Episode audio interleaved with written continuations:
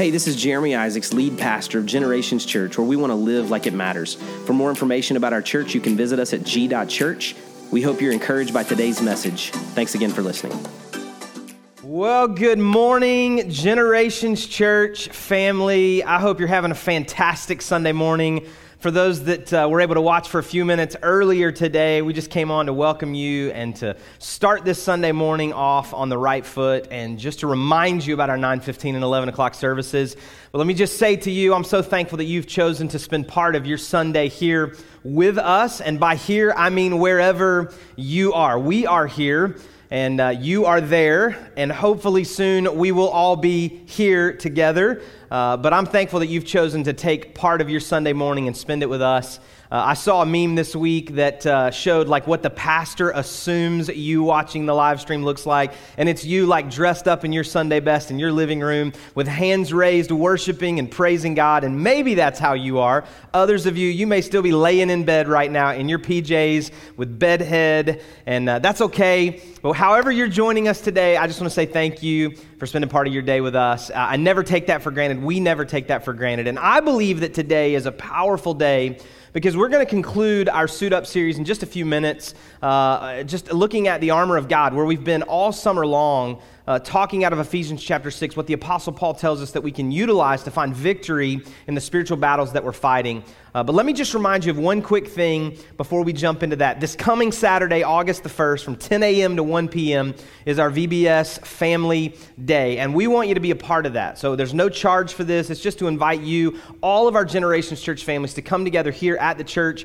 Uh, we have a, a, really special time plan. a great team of our kids workers, uh, kids volunteers, G team members uh, have been planning this. And so we've got kind of a carnival themed day, lots of games, lots of activities for your family to participate in. We're also going to have a special family time of worship. Uh, we're going to give away some prizes and things that your kids will love. And for you and your family, hopefully, can be a blessing to you. Some, some financial prizes that may help you as we go back to school here in the next week or two. And so uh, we would love for you to be a part of that. You can go to g.church, click on the events tab, and you can register for that event. It's free of charge, but it just helps us to plan that you're going to come. And so we'd love to have you be a part of our VBS G Kids Family Day this coming Saturday, August the 1st, 10 a.m. to 1 p.m. It's going to be a really great day. We hope you'll make plans to be with us. So I said just a minute ago, we're going to conclude our series. Uh, we've been looking at a lot of things over the last five or six weeks, talking about the armor of God. And I already told you in Ephesians chapter 6, this is where the Apostle Paul is closing out his letter to the church in Ephesus. And just before the benediction, just before the closing, just before the final prayer, it would almost be at the very end of my sermon, like right before I pray and we close and we send you on your way. I was like, oh, yeah, and one more thought. That's really what the Apostle Paul is doing here at the conclusion of Ephesians chapter 6. He's talked about, he's talked about a lot of things related to church and church community and family and marriage and parenting. And he comes to this moment where he says, hey, and also the enemy's going to be fighting against you and as he does, as he comes against you with the schemes that he's going to try to use to destroy your life, I want you to know how to find victory. And so, what we've talked about over the last few weeks is that we are not fighting uh, physical battles, we're fighting spiritual battles. This is found in Ephesians chapter 6, beginning in verse 10. We've read this every week. It says this Finally, be strong in the Lord and in his mighty power. Put on the full armor of God so that you can take your stand against the devil's schemes. For our struggle is not against flesh and blood, but against the rulers, against the authorities, against the powers of this dark world, and against the spiritual forces of evil in the heavenly realms. And what we said each week is that you are not fighting physical battles, you're fighting spiritual battles. And so I know that it may seem like you're arguing against the person right in front of you. It may seem that the circumstances that are going on around us are about COVID, and they're about people, and they're about conspiracy theories, and they're about all these things. But what I want you to know is that we are fighting in a battle of good versus evil that started before you and I were born onto the earth. And should the Lord tarry, which is a phrase I used a few weeks ago, but should the Lord allow for this story of humanity continue beyond our lives on the earth, this battle of good versus evil will continue beyond our lives because it's a part of the story that God is writing in the earth. But there will come an ending to this story, and we're going to talk about that a little bit today. And I want us to know, like, when we're on the earth in our lifetime, how do we find that victory? Well, the Apostle Paul said that we should take on the full armor of God. This is what he says in verse 14. He says, Stand firm then with the belt of truth buckled around your waist, and the breastplate of righteousness in place, and with your feet fitted with the readiness that comes from the gospel of peace. In addition to all of this, take up the shield of faith with which you can extinguish all the flaming arrows of the evil one and take on the helmet of salvation and the sword of the Spirit, which is the Word of God. Today, we want to talk about that the sword of the Spirit, which is the Word of God. And as we come to this conclusion, we end in a very similar place to where we began. If you remember what we read just a minute ago in verse 10, we said that we would, we would stand in the, the power of God, in His strength, and in His might. And we come to the conclusion, and the Apostle Paul says what we should do is we should take up the sword of the Spirit. It's not my strength that I find victory in. It's not your strength that you find victory in. It is in the strength and the power and the might of God Almighty. And to find that victory, we take up the sword of the Spirit. This is the last piece of the armor of God that the Apostle Paul tells us about. But it's interesting to me that this is a different type of equipment. All of the other pieces that we've talked about, the belt of truth and the breastplate of righteousness, the helmet of salvation, even the shield of faith, those are all defensive in nature. Now, I told you a few weeks ago when we were talking about the shield of faith that you could take the shield and you could hit somebody over the head with it, but its primary purpose is to deflect, it is to defend, it is to block. And so all of these other pieces of armor are to, to be defensive. But the sword of the Spirit, if you were to take up the sword, and I, and I understand that you've got an image in your mind when you think about a sword, you take up that sword, you pick it up, and you use it, it is offensive in nature. And so we come all the way to the end here of, uh, of the armor of God that's listed here in Ephesians chapter 6, and we recognize that Paul is ending with an offensive weapon and not just these defensive pieces that we started with. And so when I think about that, I recognize that there are other places throughout Scripture where a sword is used, or the image of a sword is used. The psalmists used swords so often to represent praise and to represent the, the weapon of worship that we have access to. We see in Revelation chapter 19 that there's the image of Jesus Christ as he returns and he's in a spiritual battle to conclude the war that is being waged. And he opens his mouth and the sword comes out of his mouth. It is the word of God that's being declared. And, and probably the most famous verse related to the sword or the word of God in this context is in Hebrews chapter 4, verse 12, where it says this For the word of God is alive and active, sharper than any double edged sword. It penetrates even to dividing soul and spirit, joints marrow. It judges the thoughts and attitudes of the hearts. And so when I look at that, it reminds me that the Word of God isn't just an ancient text. It isn't just some old and crusty thing. It isn't just something that your parents or your grandparents or your great grandparents heard about. It isn't just about the writers of this text or the disciples of the first century. It is active, it is alive, it cuts into our hearts and into our lives. It does a cleansing work because it, it divides our soul and our spirit from the things that do not reflect the character and the nature of God as it helps us to understand who God is and who we are in light of who God is and how we should conduct our lives moving forward. And so as I think about that, I recognize that I don't just read the Bible, so often the Bible reads me. When I look at God's word, I recognize that it is a spiritual weapon for spiritual battles. But I also see that there are primarily three mistakes that people make. And when I'm talking about people, I am including me in this, this spiritual battle. There's, there's three primary mistakes that I think so many people uh, m- make as it relates to spiritual battles when we're fighting against the enemy and as it relates to the sword of the Spirit, which is the Word of God. The first one is that they try to use physical weapons. They try to use physical weapons instead of spiritual weapons. The second is that they don't use their sword. And the third is that they use it, but they misuse it in this battle. Now, when I talk about physical weapons, what am I referring to? It could be self help, it could be the advice of others, even well intended advice. It could be a, a, human effort in some form or fashion. It could even be sermon clips on Instagram. But the reality is, if it is not grounded in the Word of God, if it is just opinion, if it is just a part of the physical world and not a part of the spiritual that God has given to us, the timeless truths of God's word, it will pass away and it will not be effective in defeating the enemy. And so we come into a spiritual battle and we don't bring spiritual weapons. And so for you and I, we have to recognize that God has given to us the sword, the spiritual sword, which we could use in battle, but we don't bring this thing into battle. And we're going to talk about why in just a few minutes. Not just that, but some of us don't use the sword. It's not just that we use physical weapons, we, we don't even know really how to use the sword at all. And as I talked about just a minute ago, when the Apostle Paul talks about the helmet of salvation and even the shield of faith, when he talks about the breastplate of righteousness, these are defensive in nature. And so if we're not careful, we, we feel like we are constantly playing defense. We're constantly rocking back on our heels and we find ourselves becoming complacent but what happens is we get tired and we get worn down. What happens is if we're not careful, we quit blocking and we eventually give in to the temptations, to the schemes that the enemy would try to throw at us. Well, here's what I know if I'm playing basketball, I am not meant to play defense all the time. There comes a point when I've got to get the ball in my hand and I've got to go try and score. I've got to get on offense.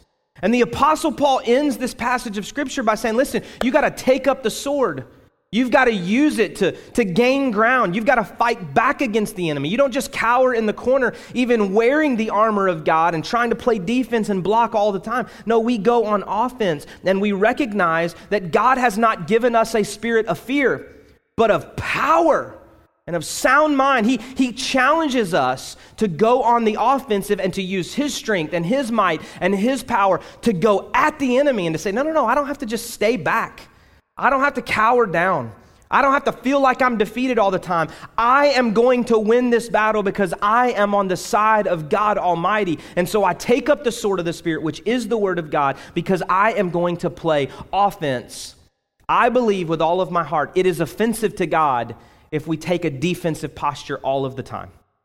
I believe it offends God because I believe that God wants us to walk with victory and with power and with strength, not in ourselves, but in Him. The sword is intended to be used to attack the enemy, to go after him. So maybe we use the sword, but the third mistake that I see is so often we misuse the sword. We misuse it. Perhaps the greater danger than then not using the sword is to try to use it, but to use it in the wrong way. It would be like me trying to take hold of a sword, but holding it by the blade instead of by the handle. It's actually going to cause harm to me. And so I have to recognize what God has given to me. It's not enough just to quote a random scripture that feels right in the moment if I'm not using that scripture correctly. Let me give you a great example here. How many of you have heard the, the, the, verse of Scripture, Philippians 4.13? It says this, it says, I can do all this through him who gives me strength. Maybe your translation says, I can do all things through Christ who gives me strength. Now that's a powerful verse of Scripture. And I can quote that in a lot of different settings and in a lot of different contexts and in a lot of different places. But if I say, you know what, I can do all things, well, that means that I can go and win the Super Bowl this year because I can do all things. But if I'm not athletic, which I'm not talking about me, I'm talking about some of you, if I'm not athletic, I can't win the Super Bowl. If God's not called me to be an NFL player, that, that I can't win the Super Bowl. I mean, I can say I can do all things, but if God is not calling me to that, if He's not equipped me to do that kingdom work, then that's not necessarily what God is going to do in and through my life. I can say, well, I can do all things through Christ who gives me strength. So I can walk to the moon. Well, not if God's not calling me to do that. There, there's gravity. There are some things that, that exist in the physical world where God has placed us. And so, if I know that God has called me to do that, if I believe that I've heard God, just in the same way that it might have sound crazy, sounded crazy to Noah to go and build an ark, if I believe that God has called me to that, then in obedience I walk to that. But the context here in, in Philippians is that the Apostle Paul, again, is writing a letter. He's writing a letter to the, to the church there in Philippi. And as he's writing to them, he's talking about his own condition. He's talking about the fact that he's imprisoned. He's talking about the fact that he has a thorn in his flesh that he's tried and he's prayed and he's asked God to get rid of in his life, and yet it hasn't happened. And then he says, and yet, in all of this, I can still do all things. I can do everything that God is calling me to do. I can encourage you even from prison. I, I can withstand what this thorn does to my flesh because God is strengthening me day by day. And it doesn't mean that there's no truth in that for you or for me. Scripture also tells us that God is the same yesterday, today, and forever. If He's ever done it for anybody, He can do it for you. But we've got to make sure that we're using the sword correctly. We're not just quoting some random scripture that looks good on a coffee mug or looks good on some screen because of the Bible app posted it today. We say, no, I'm going to use it in context. I'm going to use it in the way that God has intended it to be used so that the enemy doesn't just stand there as I quote, I can do all things through Christ who gives me strength. And He said, well, that what are you talking about? You're not doing what God's asked you to do. You're not being obedient in what God has asked you to do. We say, No, I stand in the strength and the power and the might of God to do all things that God is calling me to do through His strength and His power because that's what He's calling me to do. The enemy can't stand up against that. And so we use the sword correctly. We use it correctly. So, how do we use it correctly? I want to look at a couple quick things before we close today in prayer, I believe that the first thing that we can do to use the sword correctly is we need to sharpen our skills. We need to sharpen our skills. Have you ever been in a conversation with somebody and maybe this doesn't happen to you, but it happens to me a lot. And somebody's talking to you, and you're looking for like the right words to say back to them. Maybe not a comeback, but something to say in response to what they're saying. Maybe they're challenging you. Maybe they're asking a question of you. Maybe they're asking you to explain what you're doing, and you just can't come up with the right words. But then when they walk away, you immediately think of what you wish you would have said. I do that so often. I think of like a really great witty response or a great joke I could have told or something I could have said in response to what they've asked of me. And so often I don't think of it until they've already walked away. It seems like it's too late because they're already gone. Well, the same is true of Scripture. When we go into battle, we need to equip ourselves with the Word of God. But we don't equip ourselves in the battle, we equip ourselves in advance of the battle. That's why you hear people talk about personal devotions. You hear them talk about Bible reading plans. You hear us at the church talk about soaping, which is scripture, observation, application, and prayer. It's just a method for reading God's word and applying it to our lives. And I recognize that if that's not something you do on a regular basis, it may seem overwhelming to you. But I would say start simply. I, I don't know that God is asking you to start with an hour a day if you're not reading God's word at all today. I think God may be asking you to give him one minute, two minutes, five minutes, where you just open God's word and you begin to read. And I know, again, it can seem overwhelming because you go, well, where do I even start? If, you, if you've not really read the Bible much at all, I would encourage you to start in the Gospels. This is Matthew, Mark, Luke, and John. Perhaps you could even start in the book of John. The book of John is a great gospel account of the life of Jesus. And so there's some famous passages in there that you would have heard probably. There's some great stories of, of the life of Jesus and the ministry of Jesus that you probably would have heard. It doesn't necessarily include a genealogy, so you don't start in the begats and the, the list of people, and so you don't have to worry about that. Or maybe you read the account of Mark Maybe from there you, you move into some of the other letters of the New Testament. But maybe you utilize some devotional books. You go to uh, Amazon and you try to find a good devotional. Or maybe you go to the Bible app on your phone or your tablet and you go and, and you try to find a Bible reading plan that's three days or five days or seven days. And you're reading through a book or you're reading on a topic that would encourage you. It just gives you a tool to engage God's Word. And here's what happens moment by moment, day by day you begin to put God's word into play in your life. You begin to take up the sword of the Spirit and you begin to fight back against the enemy.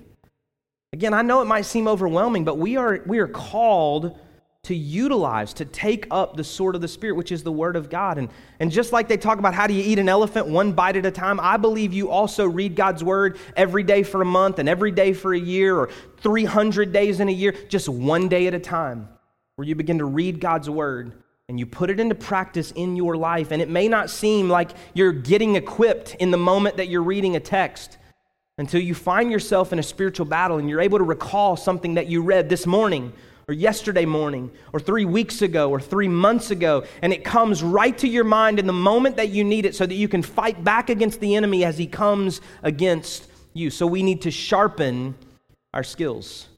The second thing that I believe we need to do is we need to ask for help. You are not meant to live this life alone. You are not meant to fight these battles alone. That's why we say that life together is better. And our, our fall semester of G groups begins in like three weeks. August the 9th, we're going to begin jumping into groups, and, and they'll begin meeting in the middle of August. And whether you come to join us in person in the next week or so, or whether you are um, watching us online in your homes, we're going to have G groups available for all of you so that you can engage community, be encouraged by one another, be strengthened by one another, and you can begin to grow spiritually in relationship with God and in relationship with others. But I also believe that God will help you. Scripture tells us if anyone lacks wisdom, he just needs to ask God for it. But I also know that as I'm reading the Bible, maybe this disappoints you about your pastor, but as I'm reading the Bible, I come to things sometimes that I don't understand. I'm like, what in the world does that mean? What is that supposed to do in my life or say in my life? And you know what I do? I ask a question. I say, God, what are you saying right here? God, what are, you, what are you telling me right here? God, what is it I'm supposed to do with this? How do I apply this to my life? Like, God, would you help me to know who you are? Would you help me to understand what it is that you're saying to me through your word? In my mind's eye, I picture a young Roman soldier who's trying to learn how to use his sword in battle. And if you read through the historical accounts, you recognize that they would have taught these young soldiers how to use their sword by giving them a wooden sword. It was heavy, it was awkward.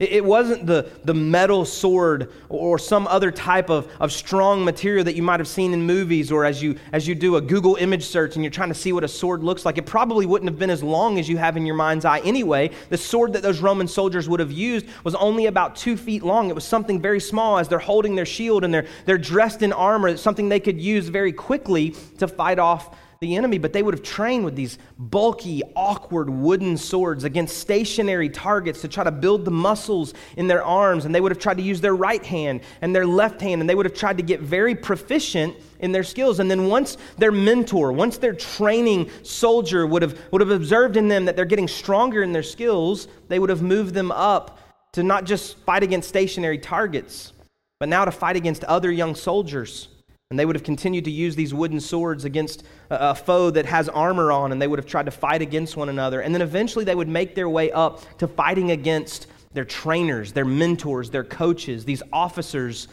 in the Roman army, to learn how to do battle against these more experienced soldiers. I think that's what God is saying to us.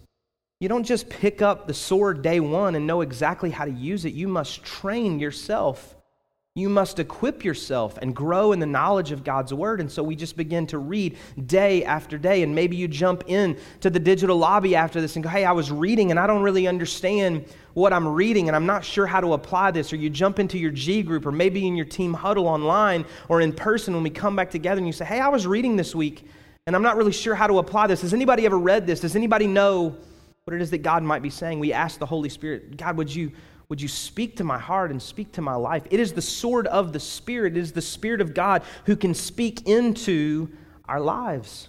That's what Jesus challenged the disciples with. He encouraged the disciples before he left the earth.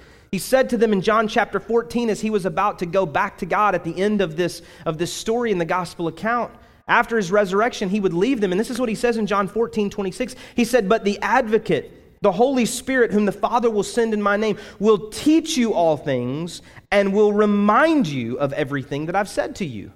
He will teach you all things and he will remind you. There are some things that the Holy Spirit has to teach me.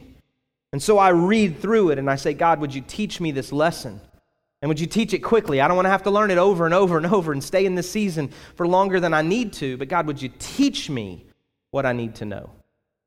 But if I'm being honest, there are some times when I'm reading God's word and the Holy Spirit just has to remind me of what I already know.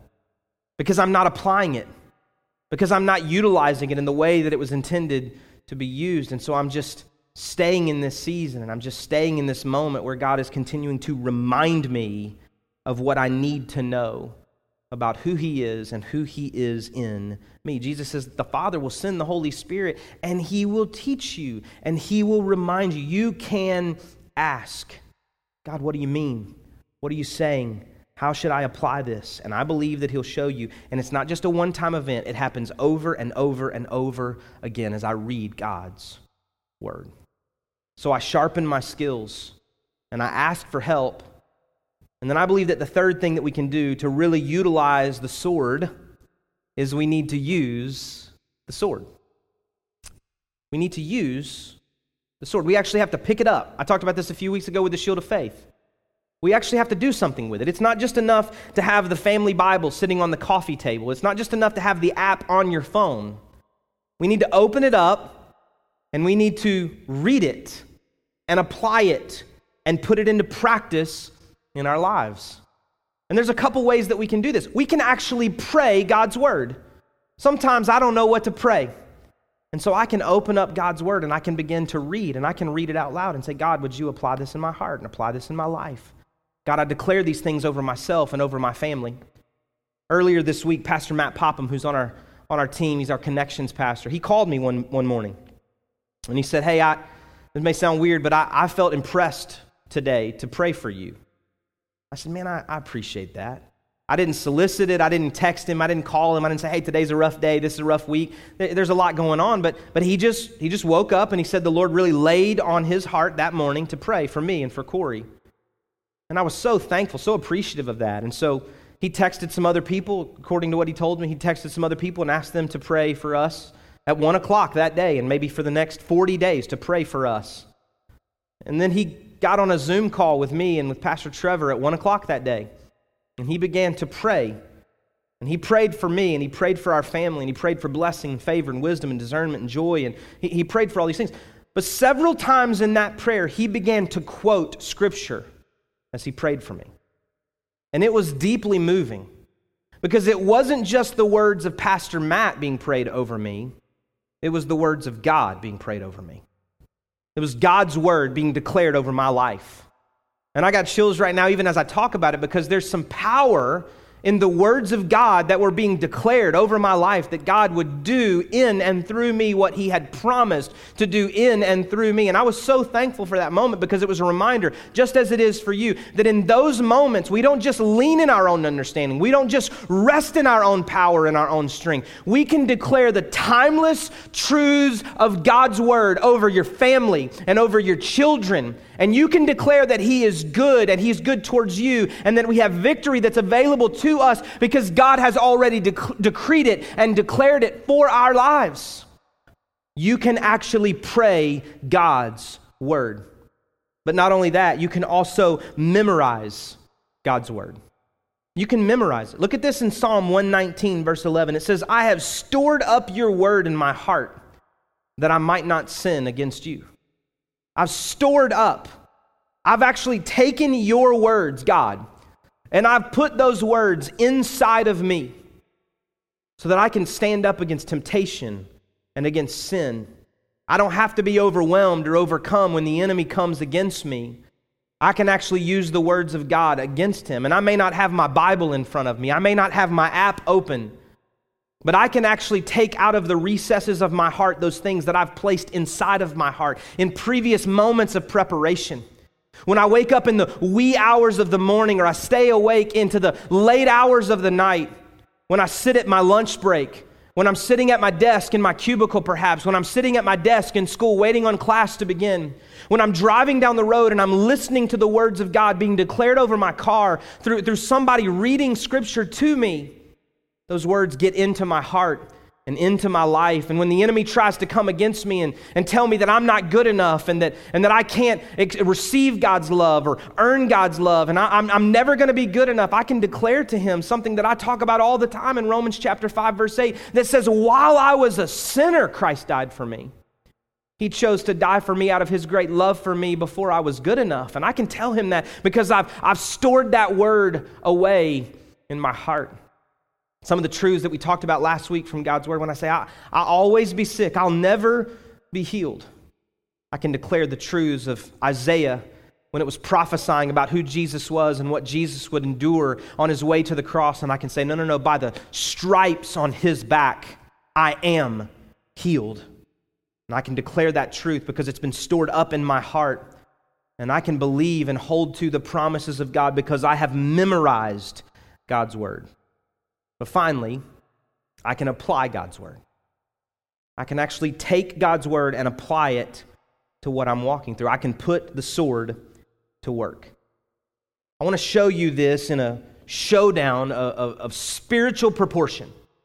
a spiritual battle that's being waged actually on the earth as we read in Matthew chapter 4. And in this passage of Scripture, what we see here is that we see Jesus, the physical embodiment of God Himself, the Son of God, come to earth to live and to endure temptation that you and I would face, and yet to do so without sin. He's on the earth. He's been baptized, we see at the beginning of the book of Matthew here. And coming out of that baptism moment in Matthew chapter 3, we see that he's led into the wilderness. And in that wilderness experience, and maybe you've walked in some wilderness experiences, whether it's right now or at some other time in your life, in that wilderness experience, the enemy comes against him. This is an incredible example of what we're talking about, about spiritual battles and the good versus evil battle that we've been talking about for the last few weeks. And the enemy comes against Jesus, and I want to show you what Jesus does in this showdown, in this spiritual battle. Matthew chapter 4, beginning in verse 3, it says this The tempter came to him and said, If you are the Son of God, tell these stones to become bread. Now, a few weeks ago, we referenced this. We talked about how the enemy loves to distort and to deceive, and he loves to twist the truth. And so he, he said about Jesus, even though Jesus had come out of this baptism experience where God Himself, His Father, had declared about Him, This is my Son in whom I am well pleased. Now the enemy tries to use those things and twist those and to deceive and to distort and cause Jesus to question even what God has declared about him. And he says, If you are the Son of God, tell these stones to become bread. But look how Jesus answers. Verse 4 Jesus answered, It is written, Man shall not live on bread alone, but on every word that comes from the mouth of God. Jesus didn't just say, I'm God, back off. He didn't just say, I'm the Son of God, bite me. That would be awesome. I would love to read that verse of Scripture. You know what he actually said? He said, I'm going to use the words of my Father against you in this moment of temptation, and I'm going to declare it is written, man shall not live on bread alone, but on every word that comes from the mouth of God. Now, he's actually quoting Scripture. He's quoting from the Old Testament that you and I possess. He's quoting here from Deuteronomy chapter 8, verse 3.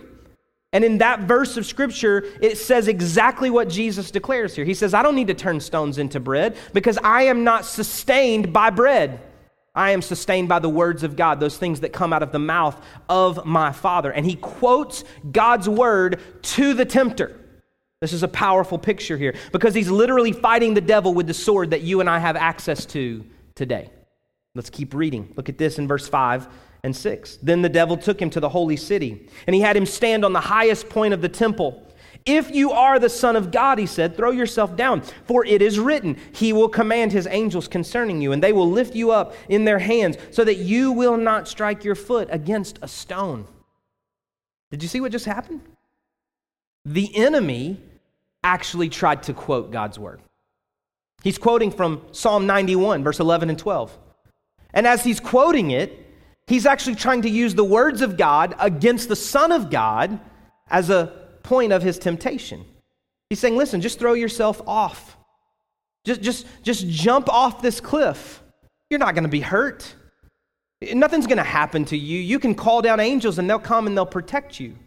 That's why it's so important for us to store up God's word in our heart so that when the enemy tries to distort the truth, when he tries to use even the words of God against us, when he tries to question things that God has declared about us, when he tries to use the words of God uh, out of his lips into our ears, we would know what the truth is. In Psalm 91, verse 11 and 12, it doesn't say go and try to harm yourself and, and you'll be protected necessarily. It's talking about the enemy fighting against you, it's talking about the enemy trying to destroy your life. And in that context, he says, You don't have to worry. As long as you're obeying me, there is protection for you. But the enemy's not trying to get you to obey God, he's trying to get you to obey him, the enemy, the devil, the deceiver. So the enemy's trying to use Scripture to deceive, to distort. But look how Jesus responds in verse 7. Jesus answered, It is also written. I mean, if you're going to tell me what's written, I'm going to tell you what's also written. It is also written, Do not put the Lord your God to the test. He's quoting here from Deuteronomy chapter 6, verse 16. Deuteronomy 6 is where we draw the inspiration for Generations Church, where it says that this is for you, your children, and your children's children. That we write it on the doorposts. We put it into our minds. We write it on our foreheads. We hold it in our hands. And we walk down the streets talking about it. And we talk about it at the dinner table. And we declare who God is. And Jesus is saying, Listen, enemy, listen, devil. You want to come at me with God's word? Let me tell you what God's word also says. You're trying to get me to obey you. God's word says that I obey him, and in doing so, I don't even have to test God because he is true and he is right and he is holy and he is just. The enemy hates it when you use God's word against him because he knows how this story ends. And so he continues to come at Jesus. One more time, verse 8. Again, the devil took him to a very high mountain and he showed him all the kingdoms of the world and their splendor. All this I will give you, he said, if you will bow down and worship me. And Jesus said to him, Away from me, Satan. For it is written, Worship the Lord your God and serve him only. Then the devil left him, and angels came and attended to him. I love that the enemy was trying to get Jesus to bow down and worship him, the devil. And he said, If you'll do this, I'll give you all the kingdoms of the earth. He didn't have the kingdoms of the earth to give, it's not his to begin with. God has allowed him to try to roam in this present age. But even in the midst of him allowing that, victory is already the Lord's. It was provided for through the death the burial, and the resurrection of Jesus Christ. And so Jesus said that. It is written, worship God only. I won't worship you. I won't bow to you. I won't kneel to you. You are not deserving of my worship. He's also quoting here from Deuteronomy chapter 6. This is verse 13. And he's declaring the truths of, of Deuteronomy. He is using the words of God to rebut the words of the enemy. So often we come up against the tempter and we feel ill equipped. We, we feel like we can't win. We feel like we can't find victory because we're trying to use those, those self help techniques and we're trying to use the advice of others. And maybe you're trying to use the sermons that you've heard preached and you said, I, I I think somewhere back there, somewhere, I, I heard somebody preach and somebody say, and that's awesome. And I, and I hope that you're listening and I hope that you're applying and I hope that my, my words are, are pointing you to Jesus. But I cannot give you victory. I cannot sustain you. I pray before I take the stage any given, any given Sunday. God, let it be your words and not my words. I try not to stand here on a soapbox and give you my opinion. I try to point us to God's word and, and point us to the truths of who He is.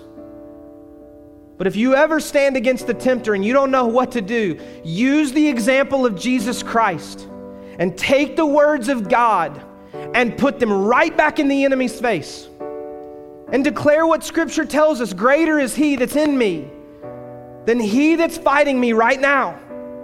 And so we call in the strength and the power and the might of God, and we utilize the sword of the Spirit, which is the Word of God, so that we can not just play defense, but we can go on offense. And can I tell you some great news? When you take up the sword of the Spirit, it's not the last time that the sword will be used against the enemy. I referenced it just a few minutes ago. Revelation chapter 19, verse 11 through 16 says this Then I saw the heaven opened, and a white horse was standing there, and its rider was named Faithful and True, for he judges fairly, and he wages a righteous war. His eyes were like flames of fire, and on his head were many crowns, and a name was written on him that no one understood except himself. And he wore a robe dipped in blood, and his title was the Word of God. And the armies of heaven, dressed in the finest of pure white linen, followed him on white horses. And from his mouth came a sharp sword to strike down the nations. And he will rule them with an iron rod, and he will release the fierce wrath of God, the Almighty, like juice flowing from a winepress. And on his robe at his thigh was written this title King of all kings and Lord of all lords. You're not fighting a losing battle. At the end of this battle, at the end of this war, as you and I receive the free gift of salvation, as we acknowledge our need for God in our lives, And as we join up with God, we say, I want to be a part of the family of God. I want to be a son and daughter of God. And we point our arrow in the direction of God. And we say, I'm, I'm in pursuit of you with all of my heart and soul and mind and strength. One day we will see the culmination of this war. And we're not trying to guess who wins. We just read what will happen. The heavens were opened, and all the armies of heaven they came to battle against this enemy who knows he's already lost and he's fighting against you because he wants to take you with him as the wrath of God is poured out on his head. He loses because the word of God will be declared in that moment and he opens his mouth and the sword it comes to bring victory for the king of all kings and the lord of all lords. And this is how the battle ends. Revelation 20, verse 10 says this And the devil who had deceived them was thrown into the lake of fire and sulfur where the beast and the false prophet were, and they will be tormented day and night forever and ever. God wins. God wins. And if you and I want to stand against the schemes of the enemy as he comes at us, trying to bring us over to his side so that we would spend forever and ever being tormented with him so he doesn't have to endure that alone, we stand in the full armor of God, wrapped in the belt of truth, knowing who God is and who we are in God. Wearing the breastplate of righteousness, not our own righteousness, which is filthy rags, but the righteousness that comes through Jesus Christ. We have our feet fitted with the readiness of the gospel of peace because God is a God of mercy and love and grace towards us in this present age to allow us to come to the saving knowledge of Jesus Christ. And we take up the shield of faith because we're saved through faith alone and not by our own works. And we put on the helmet of salvation to know that we are confident and assured that our salvation is secured through the Spirit of God and our names are written in the Lamb's Book of Life.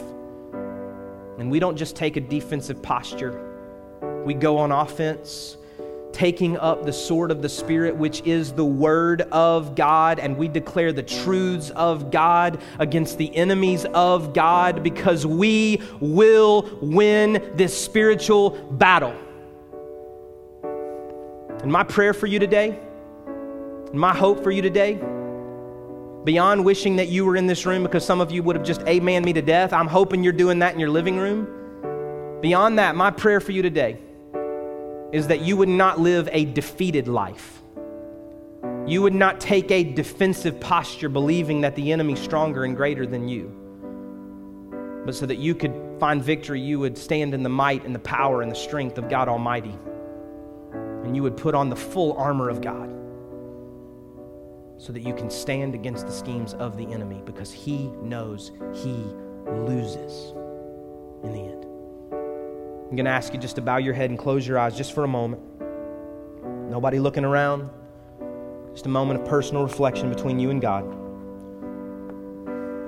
If you would say to me, Jeremy, I know my first and next step is to be saved. I've been trying to do things my own way. I've been living life my own way. I'm a sinner in need of a Savior. I need Him to forgive my life and forgive my sins and lead my life from this moment forward. If that's you, would you just respond in some way right now? Would you lift your hand? Would you click on the link that's there in the chat? Would you type it into the chat to let us know so we can pray for you? Would you tell somebody that's watching with you, hey, I'm making a decision to follow Jesus Christ right now? And I want you to pray for me in just a second when Pastor Jeremy does. If that's you, just respond right now. We believe in that moment God will save you immediately. Maybe you say, hey, it's not, it's not salvation. But I want to take up the sword of the Spirit. I, I want to I want to develop a passion to read God's Word. I want to memorize Scripture. I want to begin reading the Bible in a more regular way. I want to apply it to my life. I want God to explain it to me through His Spirit and through the relationships that I surround myself with so that I know what God's Word is saying to me. I want to put God's Word into action in my life. If that's you, I want you to just respond right now. Lift your hand, type that into the chat. Say, I want to know. I want to know. God, we love you today and we thank you for your word over these last six weeks. We thank you, God, for the armor of God that we have access to. We thank you, God, that we can take on the full armor to find victory in our lives. Not our own victory, but victory in you through your power and your might and your strength. So, God, we declare about ourselves what you have already declared about us. We don't use scripture out of context just to prove our own point. We lean into context, we lean into greater understanding. We memorize it, we learn it, we apply it. We come into spiritual battles with spiritual weapons. And God, now I pray for every person who's acknowledged their need for you to be saved. God, that you would save them now, forgive their sins, and lead their lives from this moment forward. Families are being changed, lives are being changed, generations are being changed for decisions that are being made right now. God, we thank you that you can do that. And God, I pray now for every person that's asking that you would help them to take up the sword of the Spirit. Let us be a people enriched by your word empowered by your word, transformed by your word. Let your spirit do a work in us through your word. God, let us find victory in our lives. And when the enemy comes against us, let us use the example of Jesus Christ and use your words right back against him to remind him that he loses in the end. And we win as we stay connected to you. In Jesus' name we pray. Amen. Thanks again for listening. If today's message was an encouragement to you, we invite you to share it with your friends and family. Maybe subscribe, rate, and review the podcast. It just helps us spread the word about what God's doing here at Generations Church. For more information about the church, visit us at g.church. Have a great day, and God bless.